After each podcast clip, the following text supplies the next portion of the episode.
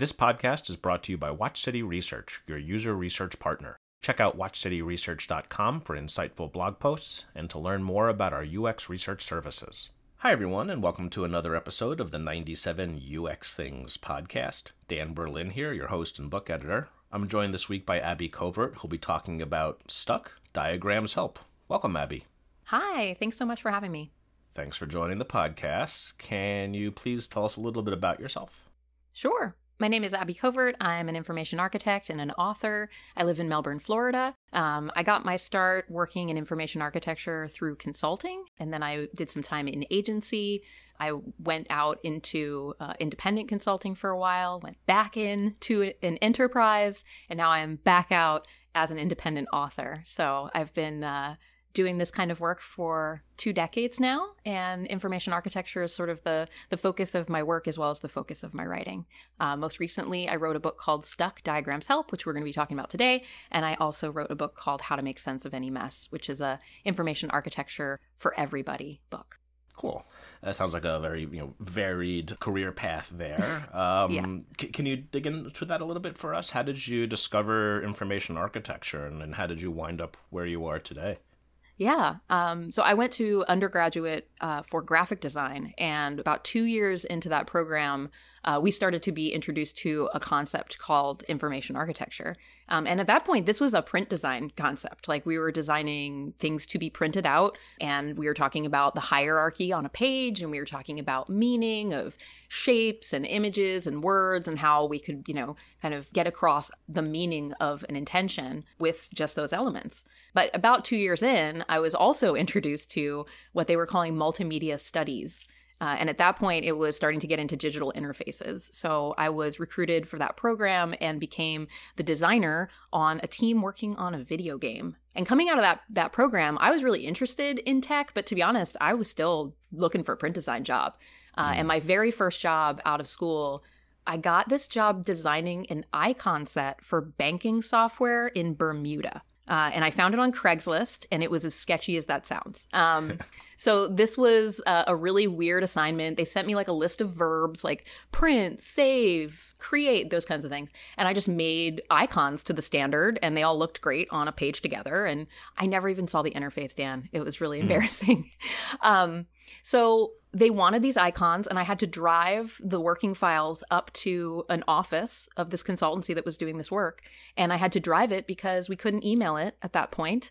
Uh, it had to be transported on a Jaz drive. And so it required a rental car.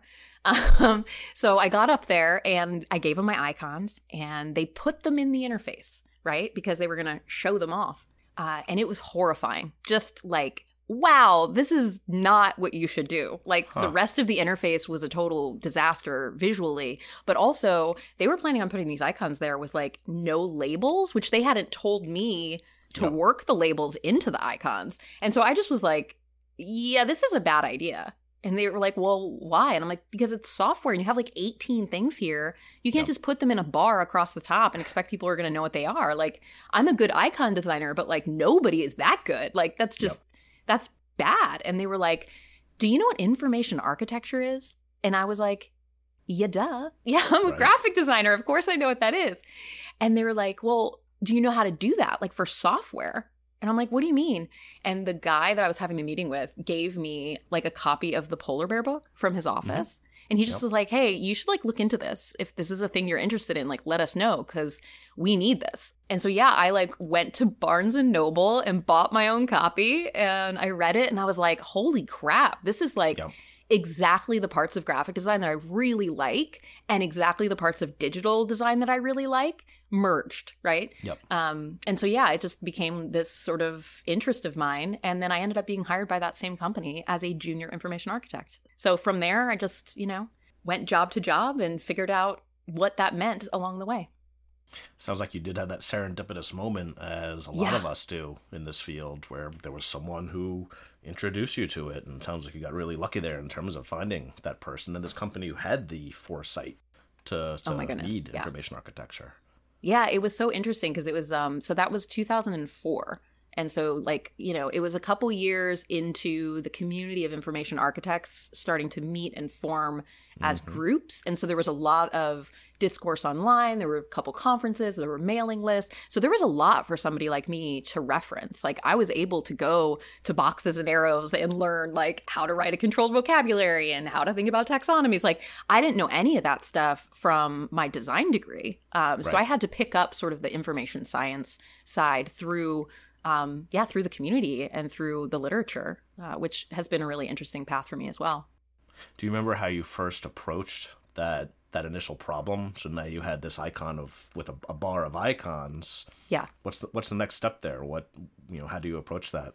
It's interesting because myself as a designer at that point wanted to have an immediate solution. So I was like, you know, give me a whiteboard and a marker. I'm going right. to show you right now. Let's put together a menu. And I like made like a like a two-tiered menu system with like an adequate number of options at the top and at the secondary levels. And like that's kind of what anybody would do, I think, if they sure. were trying to to solve that problem.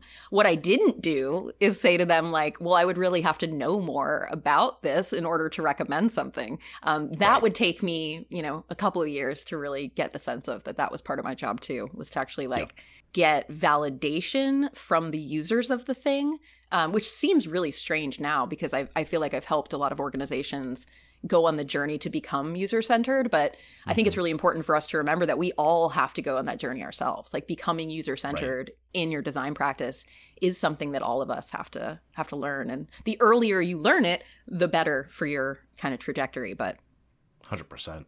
Well, and it's the same trajectory that the industry took, right? It, it, it, it, went from best practices to incorporating best practices with what users actually want and need. You know, exactly. actually talking to users. Yeah, exactly. And then we got data, you know, and we were like, wow, mm-hmm. we can actually look at what happens and know what happened as a result of what we did. Rocket ships.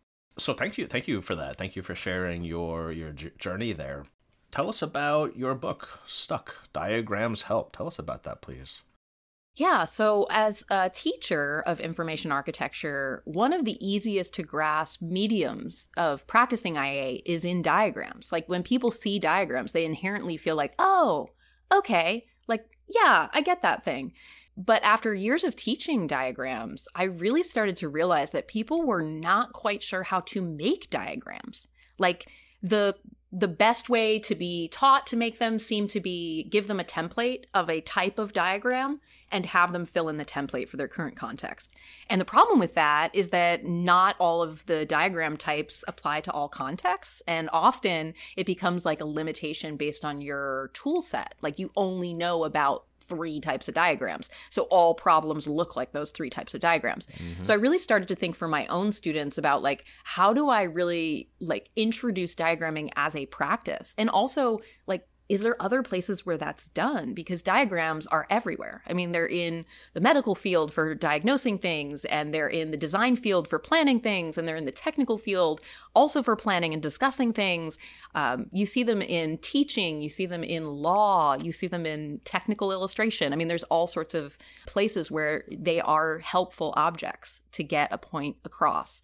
But how do you actually learn outside of one of those contexts? To create a diagram. And that was ultimately um, what created the idea for writing a book about it. Uh, mm-hmm. My first book touched on diagrams and provided these 10 examples, all based around the simple concept of pizza. Um, and it broke down pizza in 10 different ways, showing like different types of diagrams. And people loved the pizza diagrams, but they would also say things like, but how do I make my own one mm-hmm. of these? And that yeah. was that was giving them templates. Um, so I started to do research in late 2021 um, about you know what exactly makes up a diagram. Like what's the sort of like salient definition that that is across all of those contexts. And what I came to is that a diagram is any visual representation that helps someone. Mm. And like by that definition, so many things fall under that umbrella. But it really allowed me to go wide with the application of this idea. And so I started collecting stories and examples and um, academic sources. I brought on a research librarian to help me kind of dig into that next level. Um, Jenny Benevento, shout out. And yeah, we just started to really like uncover all of these amazing layers on there are some universal things that we can agree on about what makes diagrams effective. You know, understanding who your audience is, understanding the intention that you have for the actual diagram, understanding the scope that makes sense for that diagram, picking the right scale for the medium that you're going to put that diagram in. And then like doing the actual diagram part, like deciding what shapes make sense, deciding how to use lines, deciding what the labels are going to end up being. Um, and then ultimately, like, what are you packaging that in? Like, how are you making that a thing that is then delivered to your audience? Um, and that journey, I think, is a really interesting one to, to take people through to kind of like yeah. slow down time, right? Because a lot of diagramming, I think, happens in the mind. And then when it gets to the paper, it's sort of like already done. Um, so leading people through like that whole thought process is a big part of the book. I, I imagine there's a, a, continuum of what constitutes a diagram. Uh, mm-hmm. I'm thinking about what you said at the beginning about icons. Icons almost seem like they are a diagram, and on the other end, there's a full-on infographic. Is sure. is there a continuum, and how does you know how does that definition of a diagram work? Yeah, I think that if it is a representation that helps someone, then it is diagrammatic. If you're providing an icon that is so clear that it is projecting the meaning of what the thing is, I would say that it is playing that part. It's mm-hmm. also playing the part potentially of an interface, right? And those things can be one and the same. Um, and yeah, I think that that brings diagrams to a level um, where, you know, they're not just things that look like boxes and arrows. And I think that that's a really important point. Like maps of the world are diagrams. There's some of right. our first diagrams are maps of the world cave paintings that they've recently discovered uh, that early humans were tracking the ovulation cycles of animals and all these crazy things about birth patterns. Like they were using those drawings diagrammatically to communicate information to help one another. Um, so I think that diagrams are one of those things similar to information architecture that existed without a label for a really long time. Um, and now that we have a label for it, it's sort of on us to decide how to teach other people about it. I've been really lucky to see a lot of people have the light bulb about what diagrams can do. And often the part that I like the most is like weeks later when they come back and they're like, oh my gosh, I made a diagram and it really did help. Um, because we've all had that stuck feeling, right? Like back mm-hmm. to the, the title of the book, like stuck is actually an acronym, um, and it's an acronym for what I think the superpowers of, of diagrams are. So um, they provide stability, right? It can be very volatile out there. Um, and diagrams really can give us like a place that we can kind of land. It can be about transparency, right? When we're looking at um, information visualizations, often are about transparency, about like providing a transparency to a data set that otherwise would be hidden to us. Um, because it's in a medium that we don't understand. There's things for which understanding is really the center of the diagram, right? We're explaining something to somebody when, when we're educating them or teaching them. Um, C is for clarity. So there's some uh, concepts that without pictures are just inherently more difficult to teach. Imagine teaching somebody about a human body makeup without a picture. Mm-hmm. Like, imagine teaching somebody to play chess without a picture. Um, it's just not. It's not easy, right? Um, and then the K is for kindness, uh, because I think that ultimately diagrams provide a really kind respite from the complexity and ambiguity and volatility and uncertainty that drives the need for diagrams right? It's yep. it's like a a place that we can put our thoughts so that they won't get lost. It's a common page for us all to get on. Um, and yeah it's an amazing collaborative tool but it's also an amazing tool for introspection and used for yourself. One of the core things about the definition of diagrams is that it helps someone and I try to remind the reader many times that someone can be you. Like just you is enough for the audience of a diagram. Um, and that frees us from kind of like what the medium has to be, or how formed it has to be, or how beautiful it has to be, or how well designed. Um, it's really just about the helpfulness. And that, that determines whether or not something's a diagram. you bring up an interesting point I had never thought about in, in, the kindness part in terms of how diagrams can bring communities together. Uh, mm-hmm. in, in, particular, one that comes to mind is the double diamond, which we've been talking about for years in UX. And it's that visualization, it's that diagram that has done such a wonderful job of explaining mm-hmm. UX processes to others. And I feel like it has brought our community together and expanded the community to, you know, others outside of UX. Yeah. I would say that most professional practices have frameworks where diagrams are the star of the show. Mm, yep. and it, it's just it's a very common common wisdom to make things visual and um, I think that a lot of people shy away from diagrams because maybe they're not like design minded or they're not visual people um, or they can't draw. Uh, those are all reasons that I've heard. But I think the simple fact is that they're still helpful, um, mm-hmm. even in their most crude form, even in their most like messy form. They can still just be really helpful objects of discourse. And I think a lot of professional fields have benefited from that.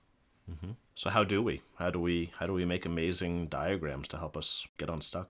I mean, a big part of it is understanding that there is a lot of thinking to do before a diagram is effectively made. So, one of the points that I think is really important to bring up early is that, like, if you just start making something with boxes and arrows, um, you're going to struggle. You're going to feel even more stuck because you haven't actually identified what it is you're trying to do. Um, what also happens is that diagrams kind of sneak up on people. They're like thinking about a thing, working through a thing, um, really agonizing on a thing. And then the next thing you know, there's like a note card out on their desk and they're scribbling some shapes and they're like, oh my gosh, I finally figured this thing out. You right. know, so I feel like um, acknowledging that both of those circumstances are still on the same process of like, you are picking why you are diagramming and you have an intention behind it. You know who you're diagramming and what you're diagramming and kind of the scale at which you're doing that. And all of that is going to massively improve your ability to make those shapes and lines mean anything at all. And a lot of people get stuck. They get stuck in their head with the first part of like, oh my gosh, and I have to think about the audience and I have to think about the scope and I have to think, and it's like they don't allow themselves to be messy in that beginning part. Um, so I think that that's a, a big part of it is like figuring out how to acknowledge that non visual part of the diagrams. Um, on the yeah. cover of the book is a, a, Venn of two circles, and one says visually represented, and the other one says help help someone. The visual part is only fifty percent of the diagram's magic, and I think that that is a crucial part of the process is acknowledging that other side. Who does it help, and how does it help them? um, and being really dogged, not just about that in the like coming up with the idea for the diagram and the execution of it, but also in the testing of it. I think that diagrams are interfaces just like anything else that deserve attention from a research standpoint. Like, if you can't have a member of your audience describe your diagram back to you and have them get it like 80% right, it's not good enough yet. It, it's just not. So, so yeah, it's like acknowledging all of the other stuff behind the diagram as well as improving the basic craft of the visual part. But honestly, once you get through the the people part and the scope part, the shapes and lines is kind of the easy part, to be honest. Yep. Yeah. And there's some there's some patterns that I outline in the book and some recipes that, you know, you can rely on when you get to that part. But a lot of it is actually preparing the reader to be in that uncertainty um, of figuring out who their audience is and what their scope is and how they're going to scale that for their intention embracing uncertainty is just huge in, in UX and IA in general, right? You know, yeah. It's, it's it's that image that comes to mind of the fuzzy front end of design that's all messy and, and squiggly that eventually smooths out over time. And it totally. sounds like diagrams are take that to heart in its own little subsystem. Yeah, I think diagrams can be useful at pretty much any of the points in the design process, right? Because you could be using diagrams at the beginning to do like discovery work. You could be using diagrams along the way to work out, you know, back and front end details. And then you can be using diagrams at the very end, actually explaining concepts to your end user potentially. So mm-hmm. there's, and there's different audiences for all of those diagrams. And the expectation that you would make one diagram to serve all of those audiences is also like, Right. Yeah, that's not going to work. Just like any other interface, right? Um, so yeah, I think that there's there's a lot of wisdom that I think user centered uh, professionals can already apply to diagramming. Uh, it's sort of like some people come to it with the visual side, and you have to remind them about the people side, and then some people come with the people side, and you got to remind them about the visual side. Yeah. Um, and so I think like ideally the book uh, does both. Yeah, for folks like me who are researchers who need help on that visual side, it sounds like that would be a great use. So thanks for that. What else were you hoping to convey here today about diagrams and and your book?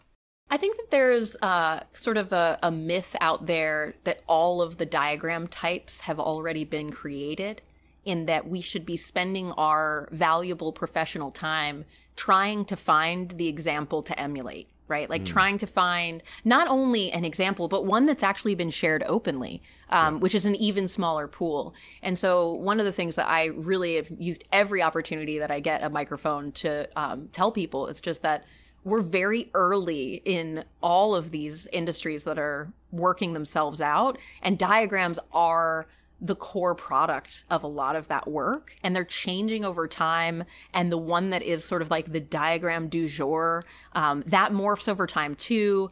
And so i think my my like biggest piece of diagrammatic advice in terms of learning it is to jump in and learn the practice of it and start to make your own types of diagrams. Start to mash things up for your unique context but be really dogged about that user side like don't don't be inventing things in your bat cave that you think are a good idea to mash up different diagram types and it's really just like showing off how you, how much you understand a really complex thing um, right. you know figure out actual practical uses for diagrams and then find unique forms. You know, just like interfaces, I think there's times where we should be using patterns and design systems um, for consistency and for efficiency and all these things. But there's also times where we do come up on a unique design need. And I think people have to be kind of reminded of that in the diagram uh, circumstance because they just, you know, we want we want our hero diagrams to always work, um, right. but they just don't. I, I've made, I estimated over a thousand diagrams in my career, and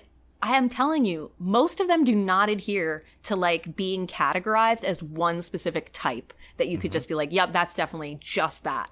Um, there's always like a little thing, right? Like I'll be making um, a sitemap, for example, and it's like that's mostly a hierarchy, but like, mm, actually, this one part needs a bit of a flow. So right. I'm going to put it in there. Like that's more useful for the audience that I have than like breaking those two things up because one is supposed to be a flow diagram and one is supposed to be a hierarchy diagram. And so yeah, I think that that's um the permission that people need. I am here, I am on this podcast and I am giving it to you. nice. Nice. Well, I mean, it's, it's, a matter of what works for the audience, right? You know, the same exactly. example goes for like service design, where we have journey mm-hmm. maps and service blueprints and ecosystems, exactly. and they don't have to be separate. They can be one document if it works for the the audience. Exactly, exactly. And if you need to change the labels of those frameworks to work with your context or your audience, that's fine too. Like um, one of the things that I think as an information architect was the hardest for me to write about in the book was labels, like the mm. just the hmm. role of of words in general in diagrams. And the reason was because I had to acknowledge how fundamental the word part is but also how bad we are at it at the beginning of our process.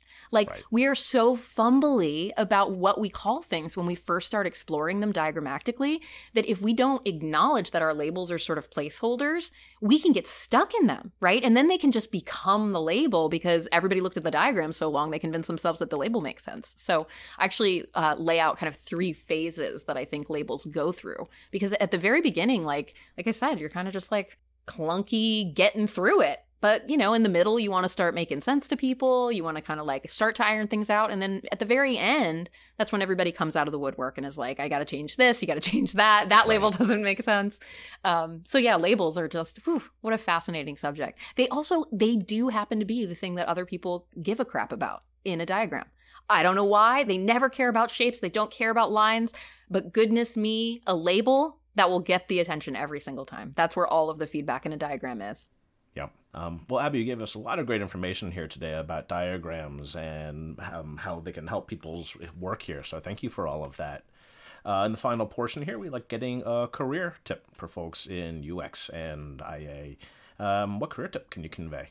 Okay, I thought really hard about this because there was a lot of potential options, but I think I want to go with network with your peers. Mm-hmm. And I know that network is like a very common, like go network, whatever. But I think that sometimes when we go to network, we try to can like connect with people that have achieved things that we want to eventually achieve.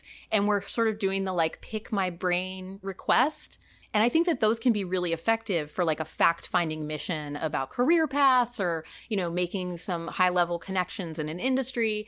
But I think there's this other thing about peership um, that I'm just really interested in. I, I, feel like over the years, most of my uh, guidance in my career has come from these peerships that I've developed with other people that are going through the same thing as me at the same time.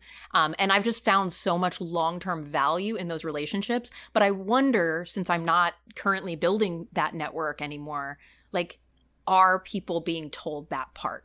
Like that it is valuable to meet with people that are doing the same thing as you um, and not like already got the job or already wrote that book or already speaks at the conference. Like, you there's a lot of value not only in meeting people that are doing the same thing as you and talking about it but also like growing that network and knowing those people as they grow in their careers. Uh, because guess yes. what? Those are the people that are going to go off and write the books and go to the conferences and start the companies and maybe hire you for your dream job. So i feel like that's something that maybe also goes in the like permission needed category because like it's mm-hmm. weird. Making adult friends is hard. Making them outside of the workforce is even harder. Yeah. But yeah, if you're going to a conference this season or you're like in a Slack group or something like that, like put yourself out there. Like have a have a coffee date with somebody who seems like you in terms yep. of what they're doing with their career or with their life and pick each other's brains and figure out, you know, how you could help each other. Because I, I think that that's really valuable stuff. No, it totally is. And honestly, I've never heard that piece of advice before where it's okay, networking, you're always talking to the folks who are going to hire you, but what about right. here learning from all the people around you and, and the pitfalls yeah. that they ran into and sharing your pitfalls? That's that's yeah. very cool. Thanks for that. Yeah. Thank you for the venue to share that. Yeah, no problem. So, um, our, my guest today has been Abby Covert, who's been chatting about Stuck Diagrams Help. Thanks for joining me today, Abby. Thank you so much. We hope you enjoyed this podcast episode. Thanks for listening, everyone. The 97 UX Things podcast is a companion to the book 97 Things Every UX Practitioner Should Know, published by O'Reilly, and all book royalties go to UX nonprofits. The theme music is Iron Lung by King Gizzard and the Lizard Wizard, and I'm your host and book editor, Dan Berlin. Please remember to find the needs in your community and fill them with your best work. Thanks for listening.